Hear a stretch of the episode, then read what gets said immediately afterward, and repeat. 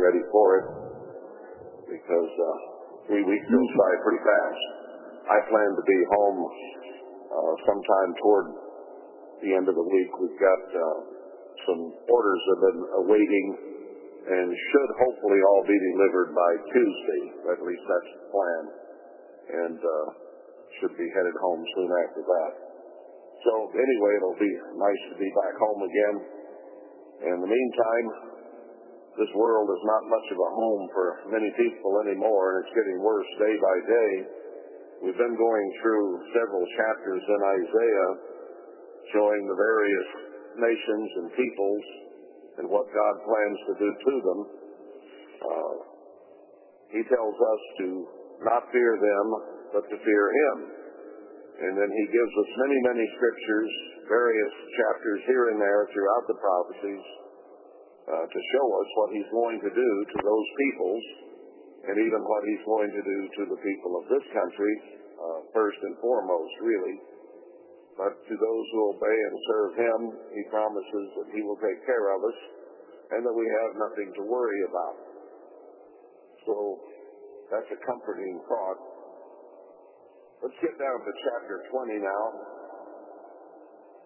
Uh, here he says, in the year that Tartan came to Ashdod, uh, when Sargon, the king of Assyria, sent him and uh, fought against Ashdod and took it.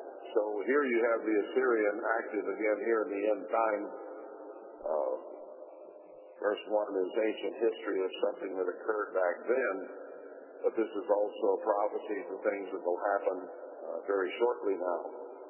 The Assyrian making his move.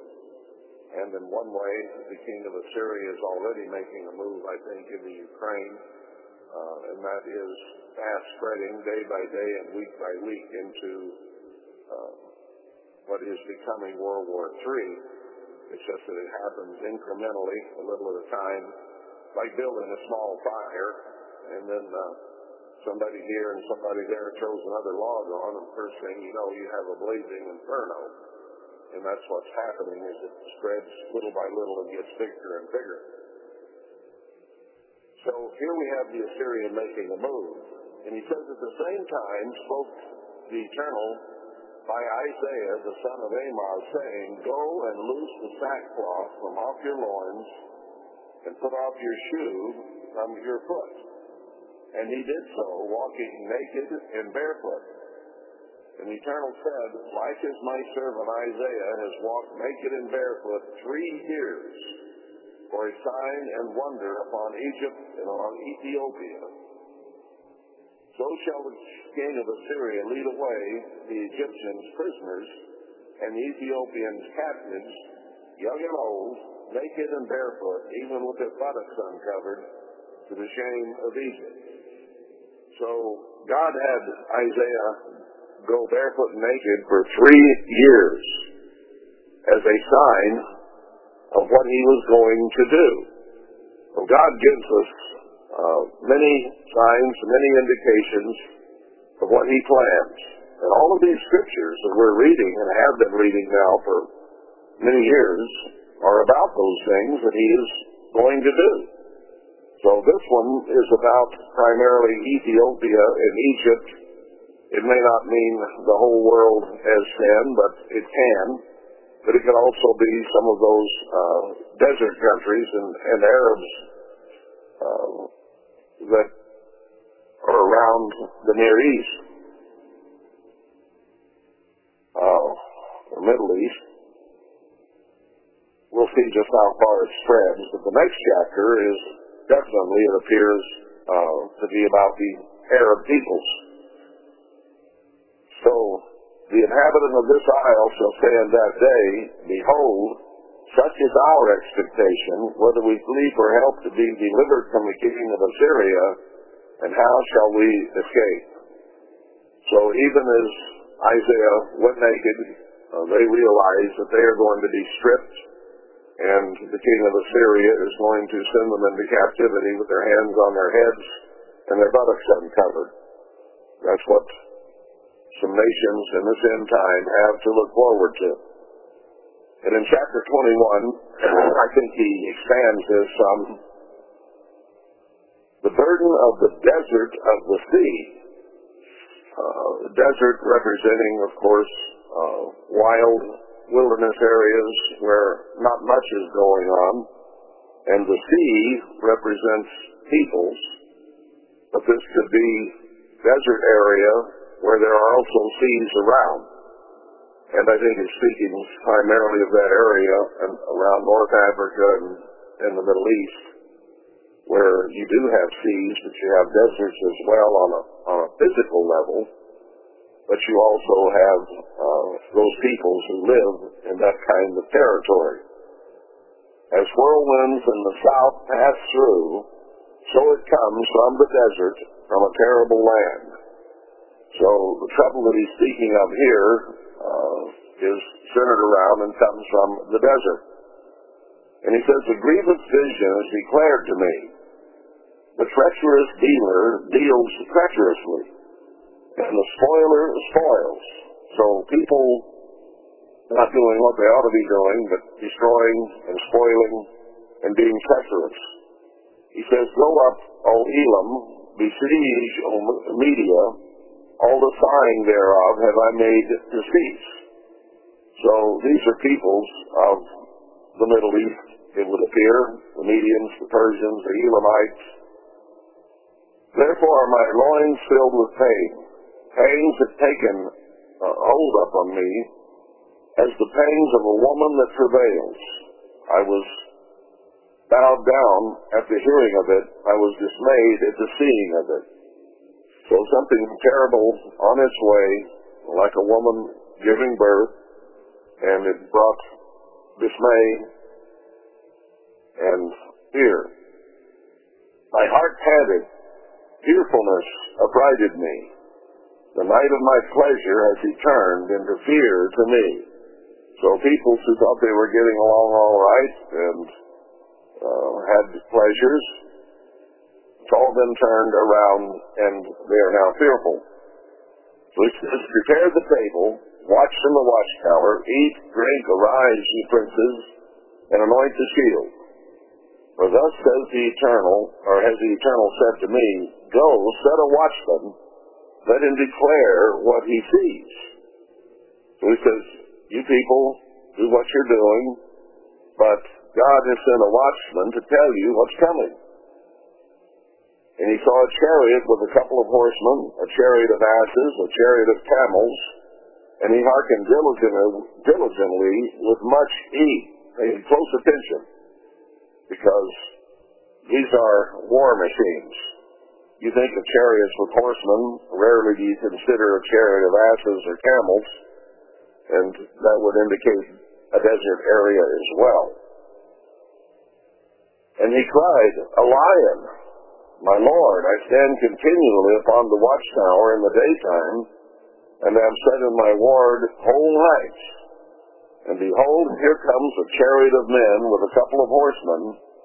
And he answered and said, Babylon is fallen, is fallen, and all the graven images of her gods he has broken to the ground. Now we read in Revelation 18, Isaiah 48, 9, uh, and other places how Babylon will fall, and I think we've clearly been able to establish that the United States represents the leader of Babylon at this time. And of course the whole world of Satan is going to fall, as we'll see later. But in the sense of timing, perhaps the United States will have fallen. Uh, it does appear from many scriptures that we are the start of the falling of the nations. They, the Gentiles primarily want to destroy Israel. And whether they recognize who Israel is or not, uh, I don't really know. Israel does not recognize who Israel is. The, I don't know how many Americans you could question before you'd find one who said America is part of Israel. They're few and far between. And the same in Western Europe. You could ask people, who are you? and uh, a very, very few would have the idea that they were part of Israel, part of the 12 tribes. So if we don't know who we are, maybe others don't either, uh, but the target then is any uh, white male uh, of Europe or of America. And the women and children, of course, line up as well, but the Gentiles are trying to destroy Israel. That is a matter of history, and it is a matter of prophecy, and God says it is going to happen, and the Gentiles will have their time, three and a half years, 42 months, in which they will rule. So when they take down America, that's the beginning of taking down of all Israel.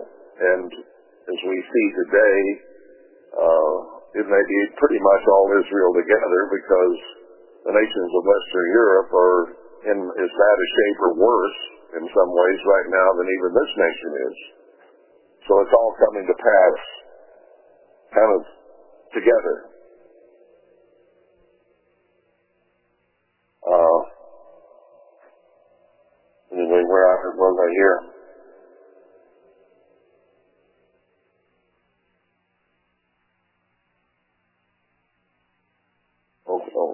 Babylon has failed, is fallen in verse 9, and all the graven images of our gods have been broken to the ground. Everything that we worshiped here, our American way of life, our cities, our uh, society, our culture, our music, our sports, everything that we have set aside as our things we follow as gods will be destroyed. O my threshing and the corn of my floor, that which I have heard of the eternal of hosts, the God of Israel, have I declared to you. Uh, things being threshed, uh, like you would on a threshing floor. The burden of uh, Dumah, he calls to me, and out of fear, watchman, what of the night? Watchman, what of the night? What's coming? People will say. What's going to happen at night? The watchman said, the morning comes and also the night. It's both coming, morning and night, not just the night. If you will inquire, inquire you. Return, come. So there's a call here to people to for people to call or return to that which is right. But he says it is the burden upon Arabia. In the forest of Arabia shall you lodge, O ye traveling companies of uh. The inhabitants of the land of Tema brought water to him that was thirsty. Uh, they prevented with their bread him that fled. Prevented means helped. But uh, Tema is of Keturah from Abraham, uh, one of Ishmael's sons. I misspoke, I think, last week. I got to thinking. Uh, I said that Ishmael was of Keturah. No, it was of Hagar. I get Abraham's women mixed up, I guess. Uh, so anyway, the burden upon Arabia, the Arabic people, and some here are willing to help. For they fled from the swords, and from the drawn sword, and from the bent bow, and from the grievousness of war. So we see here that the Arabic peoples, after apparently Babylon has fallen, also fall into hard times, and uh, maybe it's the Assyrian coming after them, it appears. For they fled from the swords, from the drawn sword, and from the bent bow, and from the grievousness of war. You might recall there in, in Daniel 11 that there's a lot of back and forth fighting between the king of the north and the king of the south. And one gets the upper hand and the other gets the upper hand and it goes on there for a while. And this could be in reference to some of that as well. For thus has the Eternal said to me, within a year, according to the years of an hireling, and all the glory of Kedar shall fall. So, a short war, short captivity in that sense, or at least a war to cause captivity. And Kedar was a son of Ishmael, or as we understand it, the Arabic peoples. And the residue of the number of archers, the mighty men of the children of Kedar, shall be diminished, for the eternal God of Israel has spoken it. Well, there's another one you can cross off your list. You don't have to worry about the Arabs coming after us. Uh, we will fall to the Assyrian and that consortium of nations that is being built at the moment. And then uh, some of these other nations are going to be warring among themselves. Then in chapter 22, we have the burden of the valley of vision. Uh, what ails you now that you are wholly gone up to the housetops? The valley of vision will see as a vision for Jerusalem. Uh, you that are full of stirs, a tumultuous city, a joyous city, your slain men are not slain with the sword nor dead in battle. All your rulers are fled together, they are bound by the archers. All that are bound in you are bound together, which have fled from far. Therefore said I, Look away from me. I will weep bitterly, labor not to comfort me, because of the spoiling of the daughter of my people. For it is a day of trouble, and of treading down, and of perplexity by the Lord God of hosts in the valley of vision, breaking down the walls, and of crying to the mountains. And Elam bare the quiver with chariots of men and horsemen, and Kir uncovered the shields.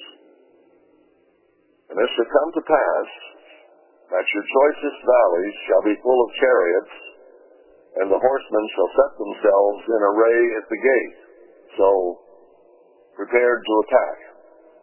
And he discovered the covering of Judah, and you did look in that day to the armor of the house of the forest. The uh, military, the protection that Israel thought it had, is, as we see it today, almost gone. We've destroyed our own military ahead of time. Verse 9, you have seen also the breaches of the city of David, that they are many and you gathered together the waters of the lower pool. So an assessment was made of what was there. There wasn't a whole lot of military left, and there are many breaches in the walls of Jerusalem. Uh, we today see breaches all over our country. We have Chinese stationed on our southern border. We have Chinese and Russians on our northern border. We have uh, spies and treacherous people across the country, and we have our own people, born and raised here, who are also selling us out, as Jeremiah clearly shows. So, you see all these troubles, you see the breaches of the city, and speaking to the leadership here, as we'll see here in a moment, and you have numbered the houses of Jerusalem, and the houses have you broken down to fortify the wall?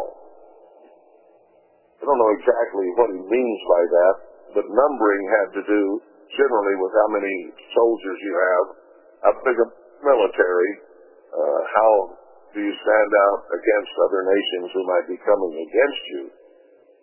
And it says you've broken down the houses uh, to fortify the wall. Now we see now the raising of interest rates, we are going to soon be kicked out of our houses, and the corporate world is going to take over much of the wealth, the infrastructure of this country, and may use it to try to make some more armaments. But we seem to be making and selling armaments as fast as we can to the Ukraine and other people because there's a lot of corporate profit in that. And of course, the Pentagon and our own military is involved with it and in bed with the corporate people. You've seen these breaches, you've seen the problems, and you gathered together the waters of the lower pool, and you've numbered the houses of Jerusalem, and the houses have you broken down to fortify the wall, you made also a ditch between the two walls for the water of the old pool. You're going on trying to have water here, have water there. I don't know historically exactly what this is referring to. But consolidating the water and moving it where you want it. And we today are facing great problems with water. And what are we going to do uh, to get water to our cities and so on? Um, so they go about trying to take care of things in the way that they see fit, but there's a problem. Middle of verse 11, but you have not looked unto the maker thereof, neither had respect to him that fashioned it long ago. So God created the promised land. He created the spot where Jerusalem would be. Uh, he put Abraham there. He worked with that area through the generations. And here you, you have people who are trying to come up with their own solutions without turning to God who made it. And that becomes a very serious problem. So he says, And in that day did the Lord God of hosts call to weeping and to mourning and to baldness and to girding with sackcloth. God says, Okay, you've got your solutions. You're not looking to me. I have the solutions. And you better get ready to do a lot of crying and weeping and yelling and wailing. And behold, joy and gladness, slaying oxen and killing sheep, eating flesh, taking wine, let us eat and drink, for tomorrow we shall die. So you see a people who's beginning to recognize they're in trouble. And I think that you could equate that to the United States right now. There is a growing number of people who are beginning to wake up to the fact we've been had. They're waking up to the fact that uh, disease is brought deliberately upon us, that we are being sold out to foreign countries. More and more people are becoming aware. And there's going to come a point where they're not going to do anything about it. They'll just continue to eat and drink. Um, we'll probably be in the middle of a nuclear holocaust. Might as well be drunk when it happens. Kind of would seem to be the sense of this. Tomorrow we will die.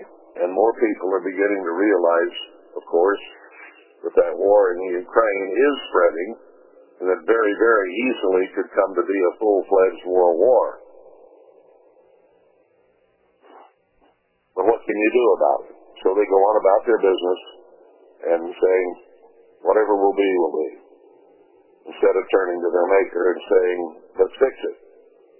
And it was revealed in my ears by the Lord of hosts, surely this iniquity shall not be purged from you till you die, says the eternal God of hosts. You may be waking up to the reality of what's going on, but uh, the die is set, the judgment is made, you're not going to get out of it. Thus says the eternal God of hosts, Go, get you to this treasure, uh, even to Shebna, which is over the house, and say, What do you have here? Now, here is Shebna treasurer, It doesn't say king, but treasurer. And uh, perhaps referring to the leaders of the economic situation in this country. Uh, the feds, uh, perhaps the chairman of the Fed, who knows if it means anyone in particular, but certainly to someone who has a great deal to do with finances and the power of the country, which is currently being broken. And to those who are in that kind of position, uh, coming. Shebna means grow or growth. And our economic growth has stopped. Uh, we are going backward now. Even Ghana wants to trade gold for oil instead of dollars. And this is something that is spreading. So for those in charge of finances, watch out. What have you here? And whom have you here that from that you have showed hew thee out of sepulchre, uh, as he that hews him out of sepulchre on high, and that graves an habitation for himself in a rock. But here you're talking about people who think very highly of themselves. Uh, elite comes to mind. Uh, those who are rich and powerful and having to do with the finances and the money. Uh, because that's what it often comes back to. But someone who is so proud, they want to have their sepulcher high up on a hill, uh, built out of stone and rock, and maybe even have some light shining on it at night. Who knows? Because they think they're that important. Behold, the Eternal will carry you away with a mighty captivity and will surely cover you. So, God speaks in Zephaniah 1 and 2 and other places about a financial crash that is coming. And these people who think they're so powerful and so important and are in control of the money and call themselves elite, God is going to deal with. He will cover you. He will surely violently turn and toss you like a ball into a large country. There shall you die, and there the chariots of your glory shall be the shame of your Lord's house. So their military will have been destroyed, their economy destroyed, and they'll get tossed like a soccer ball, maybe, uh, into a large country, a big country, a powerful country then. And your glory will be shame. And I will drive you from your station, and from your state shall he pull you down. So the leaders of our nation, the leaders of the Israelites, uh, are going to be taken down and destroyed. We've even seen several verses that indicate that one or more of our leaders will also be uh, be killed probably. And here it indicates the powerful, the rich as well. And it shall come to pass in that day that I will call my servant Eliakim, the son of Hilkiah. Uh, Hilkiah, or Eliakim means the God of raising in Hebrew. Who is the God of raising, of resurrecting? Let's read on. I think it becomes quite clear. And I will clothe him with your robe and strengthen him with your girdle, and I will commit your government into his hand. So, this one that God is appointing is going to take over from the governors, the leaders, the treasurers of this country. And he shall be a father to the inhabitants of Jerusalem and to the house of Judah. And the key of the house of David will I lay upon his shoulder. You read that in Revelation 3, where the Philadelphia church is going to be overseen uh, by the one who has the keys of David, the key of David, who will be Christ himself. So he shall open, and none shall shut, and he shall shut, and none shall open. Exact same language of Revelation 3 to have with Philadelphia. And I will fashion him as a nail in a sure place, and he shall be for a glorious throne to his father's house. This could be speaking of no one but Christ himself who's going to come and replace the rulers of the world that we have today uh, in high places. So they might as well expect to be tossed around and killed. And they shall hang upon him all the glory of his father's house. Our Father in heaven uh, has a Son, and all the glory of his house will be hung on Christ. The offspring and the issue, all vessels of small quantity, from the vessels of cups even to all the vessels of flagons. So large and small, everything will be under him. In that day, says the eternal of shall the nail that is fastened in the sure place be removed and be cut down and fail, and the burden that was upon it shall be cut off, for the eternal has spoken it. Now, those in Washington today, or in the EU, think that they have been hung on a nail in a sure place and they can't be removed. Uh, the Democrats feel that they have now gotten in a place that they cannot be removed because they fix all the elections. It wasn't any big deal to fix this last one because they had already fixed the one before. So they think they're in a pretty sure place. But Christ is going to be put in a sure place instead for a glorious throne to his Father's house. So he will be replacing those who thought they were on a pretty sure nail. When he is placed there, uh, he will have all power henceforth, even forevermore. That's the words of the book of Revelation. So our leaders today might as well realize they're going to be replaced.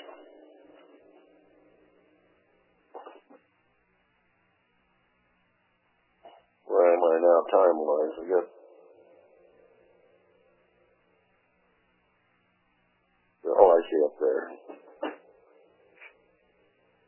So let's go on to 23. Of Tyre, how you ships of Tarshish, for it is laid waste so that there is no house, no entering in, to the land of Chittim it is revealed to them. I've often thought that Tyre might be a representative of uh, New York City, uh, perhaps with Washington, D.C., or the two of them combined, uh, because it is a financial uh, stronghold. And there's an awful lot of trade there, which we'll see as we go on down through here. And in fact, uh, Revelation 18 talks much about Babylon being destroyed, and that is the city or the nation that has been a great trader and has made all the nations of the world rich, uh, which clearly describes the United States. So when you combine that with this, uh, Tyre might be a representative of the nation. Uh, it also might be a re- representative of one or two cities who lead that nation, all included.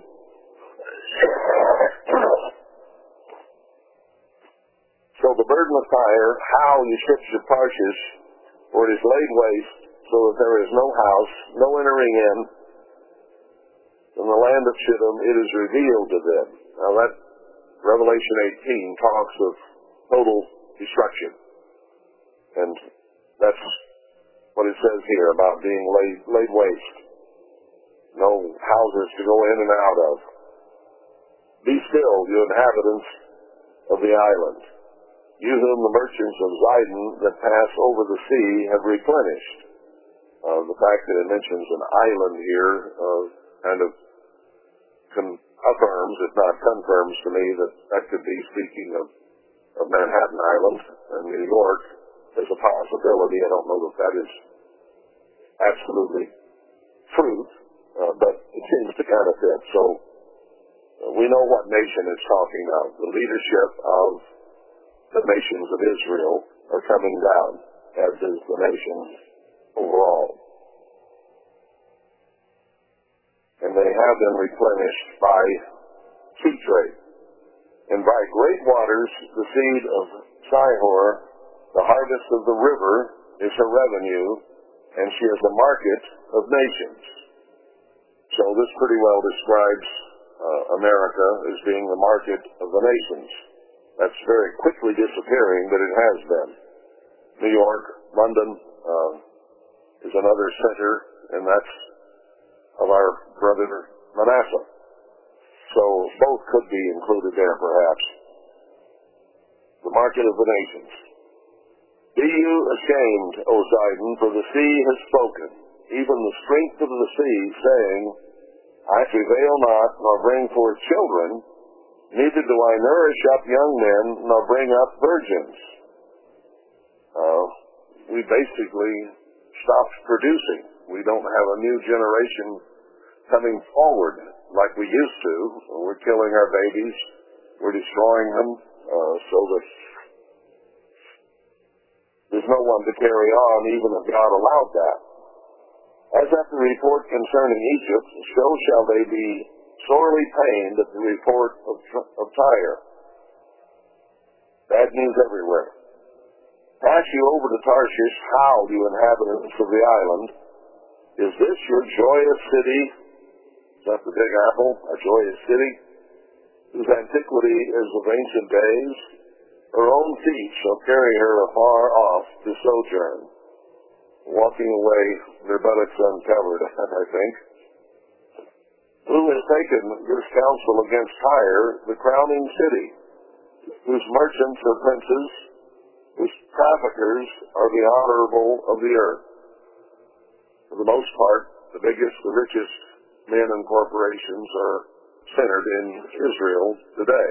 I mean, the real Israel, not that false one in the Middle East, but London, New York, Paris, and so on. The Lord of hosts has purposed it to stain the pride of all glory and to bring into contempt all the honorable of the earth.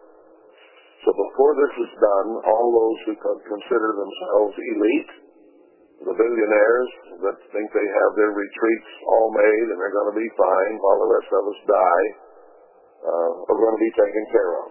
God is going to solve that problem. he tells them they're going to die.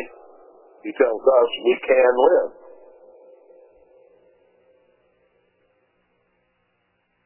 We have to make that choice. Our goal now is not to worry about them or to fear them. Our goal is to get close to God. Uh, see, he even said here a little earlier, did he not, that you're doing your thing, but you're not turning to the God who created all this. So our goal and our purpose now should be more in getting close to God and developing our relationship with Him than it is worrying about the elite of this world and what they might be planning or going to do. Because God has told us already in here what they plan, what they will accomplish, and then what He's going to do to them as a result of it. So there's only one to fear, and that is God. We do not need to fear anything or anybody else. If we're close to Him, we'll be taken care of. We will be praying to Him, watching Him, uh, more than watching this world and what it's doing, because we know where that's going, and it's nothing to be concerned or worried about. Uh, those places where it talks about watching, it's talking about watching God, looking to God. For the most part, you examine those in context, and that's what we're to be concerned about, and what we're to be watching is the beginnings of what God is doing uh, to prepare for the kingdom of God. His people coming together, Him protecting them, Him using them to build His temple and His city. Uh, there's our focus, is God and His work and what we can do to help it and not worry about this world. That's why He tells us that in Isaiah 7 and 8 and all through here, really. He constantly is saying, turn to me, turn to me, find me, seek me. Uh, we're watching for God. I spend more time by far watching at what God might be beginning to do than I do about what this world and its elites are beginning to do or planning to do. Because I already know what's going to happen to them, and I know what will happen to me if I don't turn to God and watch for Him. That's where our focus should be. Uh,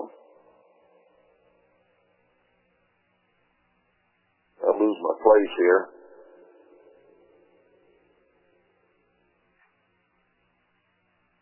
The, uh, was I clear down on 10? Oh yeah. Anyway, pass through your land as a river, O daughter of Tarshish. There is no more strength. Our strength as a nation is gone. We destroyed our military. We destroyed our economy. We've destroyed our agriculture. We've destroyed our children. Uh, there's no strength left. He stretched out his hand over the sea. He shook the kingdoms. The Eternal has given a commandment against the merchant city to destroy the strongholds thereof. uh, I would get out of a merchant city were I in one, be it L.A., New York, uh, London. Not a good place to be. There are other merchant cities. He uses maybe one Tyre, which could be New York or London or both, to represent all of them, really. And he said, You shall no more rejoice, O you oppressed virgin daughter of Zidon. Arise, pass over to Chittim, there also shall you have no rest. So, if you get up and go somewhere else, you're going to find no rest there, no matter what. You know, we have people who think they need to get out of America uh, because it says to flee from Babylon. Well, how does that help? If you're an American and you go anywhere in this world which is set on destroying all uh, Israelites, what are you going to find there? You'll be oppressed there and killed there just as much as here. So if you go somewhere else, you'll not find any rest there either. And what the ones who read those scriptures about fleeing from Babylon and getting out of Babylon miss is Micah 4. They look at the other scriptures about getting out of it and they say, well, America's Babylon, I got to get out of it. And yet Micah says, get out of the city and go dwell in the field, even in Babylon. So he does indicate that we are to move, but it is to be within Babylon and away from the cities thereof. so Philippines or Honduras or Chile or um, Swabovia or wherever you choose, this is going to work for you. It says here, you shall also have no rest. Behold the land of the Chaldeans, this people was not till the Assyrian founded it for them that dwell in the wilderness. They set up the towers thereof, they raised up the palaces thereof, and he brought it to ruin. so whatever you build isn't going to help. Chaldeans, Babylon, same thing.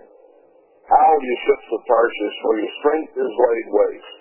Worldwide trade is going to be suspended. Just as Revelation 18 clearly shows, the merchants were going to sit in their ships and cry and wail because they have no market anymore. And it shall come to pass in that day that Tyre shall be forgotten seventy years according to the days of one king. After the end of seventy years shall Tyre sing as an harlot. Excuse me. Take a harp, go about the city, you harlot that had been forgotten. Make sweet melody, sing many songs that you may be remembered.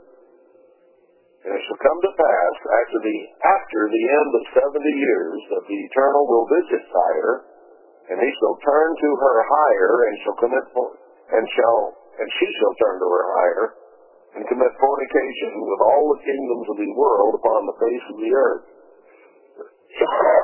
now, what do we make of this? Seventy years. You may recall I've talked quite a bit about the 70 years of Zechariah 1, where it says, after 70 years of basically captivity and not being blessed really by God, what are you going to do? Uh, or is it going to be all right? And it says right there that God says, yes, I'll remember Jerusalem. I'm going to build it back. It'll all be taken care of. Don't worry about it. And I've equated that time beginning in 1947 when Herbert Armstrong uh, started building a college to go out and make church houses throughout the land. he was training a ministry so that he could have churches everywhere. He'd had frustrations in Oregon going out on his little uh, tent campaigns or whatever, and a lot of people showed some interest. And then when he went back home and left them alone, they fell apart. They had no one to lead them, to teach them, to guide them, and so on. So he determined to move to a city of merchants, which turned out to be Pasadena, LA area. And from there, build churches across the land and around the world. Now that equates very closely to Jeremiah, where Jeremiah says it's going to be a long captivity, captivity build houses, uh, set up normal society as much as you can. It isn't going to be a short time, it's going to be 70 years. And there was another prophet there, not of God, who said, no, it's going to be a short captivity. Just sit on your hands and wait. It'll all be over and everything will be fine. And that prophet died. The Jeremiah's came true. True. Even Daniel said that he knew the 70 years were up because he had read about it in the book of Jeremiah and counted 70 years. Well, if you take 1947, when that captivity in Babylon, as I see it, began. How do I mean that? Uh, were we a church that could operate fairly freely? Yes. But didn't we spend all those years, from the time I can remember as early as 1953, didn't we spend all that time saying we need to get out of here? We need to go to Petra? We need to leave here? When are we going to Petra? And then we dreamed about airplanes and all kinds of things, and people even thought maybe God would divide the Atlantic Ocean and we could walk to Petra. All kinds of theories came up, and how are we going to flee from the nation that we were in, which was allegedly a free nation, which really wasn't the case. And it's gotten worse and worse and worse and more oppressive as time has gone on. But for all those years, we were pining to go to a place of safety and hope that we would be protected for three and a half years while the two witnesses preached to the world and the end would come. And Herbert Armstrong considered himself Zerubbabel, which turned out he was a minor type of, I think, uh, but not the final one. And he certainly didn't preach the gospel around to the world. And then the end of the end come. Here we are working on our fourth decade since he died, and the end hasn't come yet. But there are still old men around who saw worldwide at its peak. And not many left now. It's getting to be fewer. But here we were, pining away, trying to get out of this captivity of the world, which is what our culture and society has been, and have freedom to obey God without oppression from anyone, anywhere.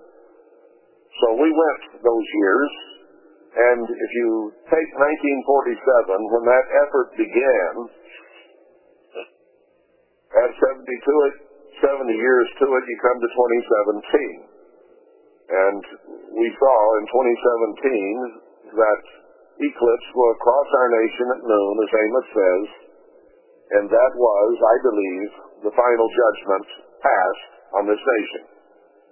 And it was also 430 years to the, a month away, 430 years since God put us in this country with a settlement that survived until 2017.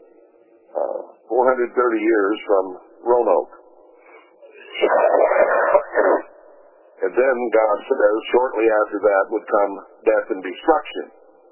Ezekiel says it'll be soon. It's coming. It's coming. It's coming about a dozen times.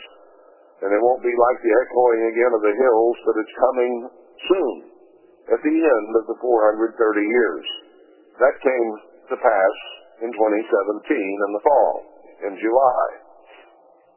And then the beginning of the college in 1947 began in uh, probably September, end of August, September of that year as well. So we have some markers that indicate uh, that Tyre would begin to have problems at the end of 70 years. I believe that to be the same 70 years that I just described. Because if her judgment was passed in 2017, then uh, that has been tightening down We've been having quite a lot of trouble from that time on. God said he would wind up with a lot of dead people there in Amos before it was done.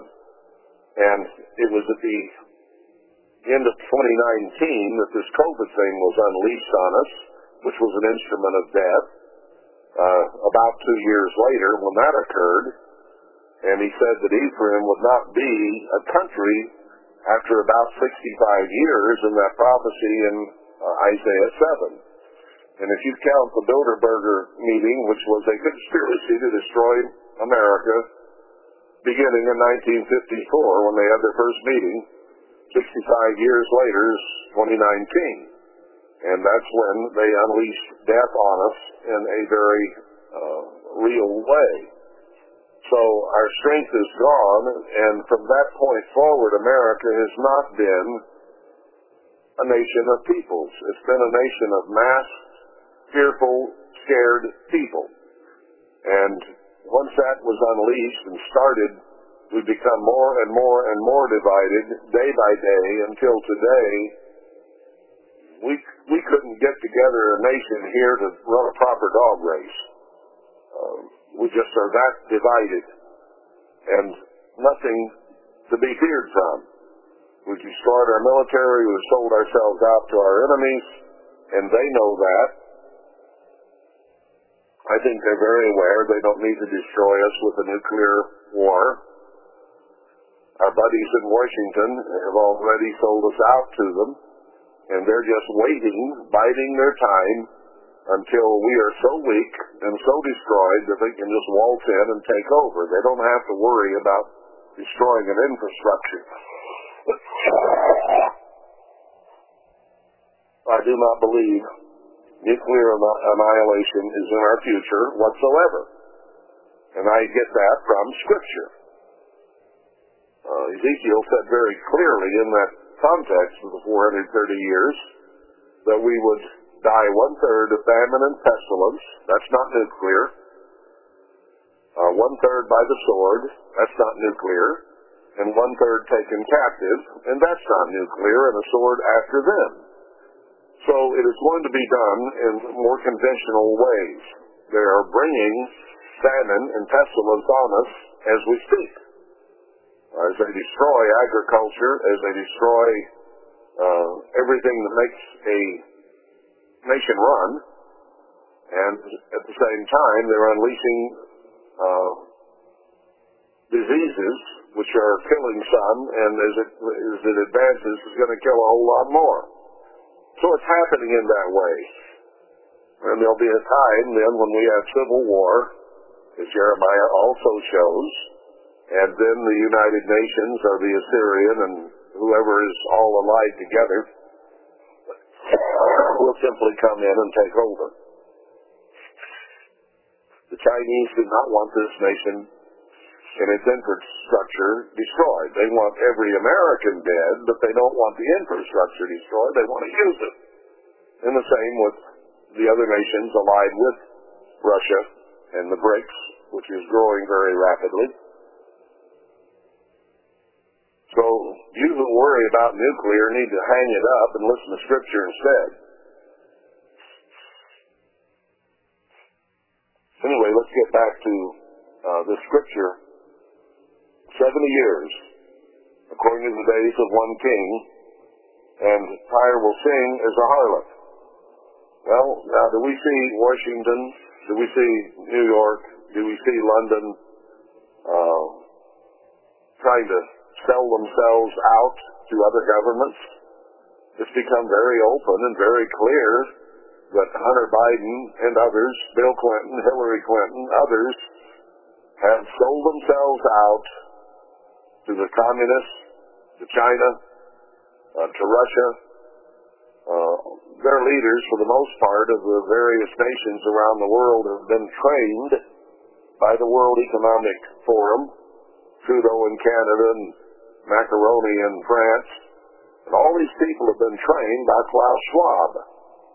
And he just recently came out and said that uh, they're going to take it all over. That's their plan. So we're selling ourselves out to anyone who will have us. That's where we are. And I, I mean, uh, Ezekiel 16 describes that as well, where uh, Israel and America are the great whore. And Revelation 18 says the same thing. The great whore of Babylon, or America, the leader of Babylon at, the moment. So there we are, prostituting ourselves to these other nations, just like Revelation 18 very clearly indicates, and that we'll be destroyed as a result of it. This fits in perfectly with that. After the end of 70 years, that the Eternal will visit Tyre. So sometime after the 70 years is over, and I say that there is a little bit of wiggle room there, because even Ezekiel said that after the 430 years was up, there would be a short space of time before the destruction would actually hit. And he said, it's near, it's soon, it's coming, it's here, it's noon. It, it, I mean, it's coming over and over again. 12 or 14 times he said that. So there's a little time after judgment is made, 2017, uh, after the 430 years ended, 2017, uh, for these things to begin to truly take place in a large way. And the same was true even of the original 70 years of captivity that Jeremiah spoke of and Daniel spoke of. It was three or four years later before they were able to get things together, to get permission, to move things from uh, the Middle East back over here to begin building the temple and to build Jerusalem. So there was, was a time lapse. It wasn't exactly 70 years when they left Babylon, but two or three years later. So God gives a little room after passing judgment and certain signs occur until things truly hit. And that's what we've been going through uh, since 2017 is that period of time. So after the end of 70 years, and doesn't specify exactly how much after, that he will visit Tyre, and she, she, she shall turn to her hire, and shall commit fornication with all the kingdoms of the world upon the face of the earth, and her merchandise and her hire shall be holiness to the eternal. It shall not be treasured nor laid up, for her merchandise shall be for them that dwell before the eternal to eat sufficiently and for durable clothing. So God is going to visit and destroy Tyre, Babylon, America, and the European nations, and what is left is going to eventually be given to God's people to eat and durable clothing. That will be done by Eliakim, Christ himself, as we read about in chapter 22, who will be fastened in a sure place and will rule the world for a thousand years. And all the produce of this nation then will not be in the hands of the Chinese and the Assyrian and whoever, but in the hands of Christ, who will begin to give it to his own people, which will be ultimately all the peoples of the earth who will obey him. That's where it's all going to go. That doesn't mean that once God gives his treasures to the church and we build a temple and build Jerusalem, that he's not going to turn those things over to the Gentiles for a short time. He will, because they will take over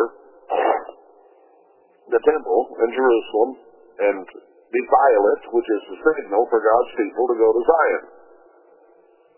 And you don't go into the temple to gather up the treasures to take to Zion.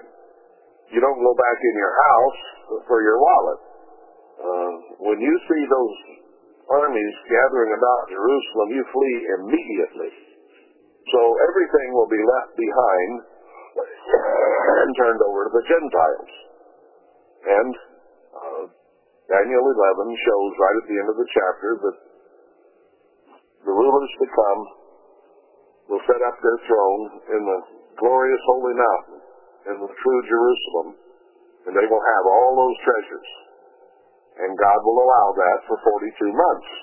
And then their end will come. The three and a half years that the gospel is being preached around the world. So this ties in, I think, with the time element very nicely with these other scriptures that we've looked at in the past. And the 70 years probably started in 1947. Same time Jeremiah and Daniel were talking about. And at the end of those 70 years, we find this nation prostituting itself, selling herself to all the nations of the world. That is being done today. It's in process.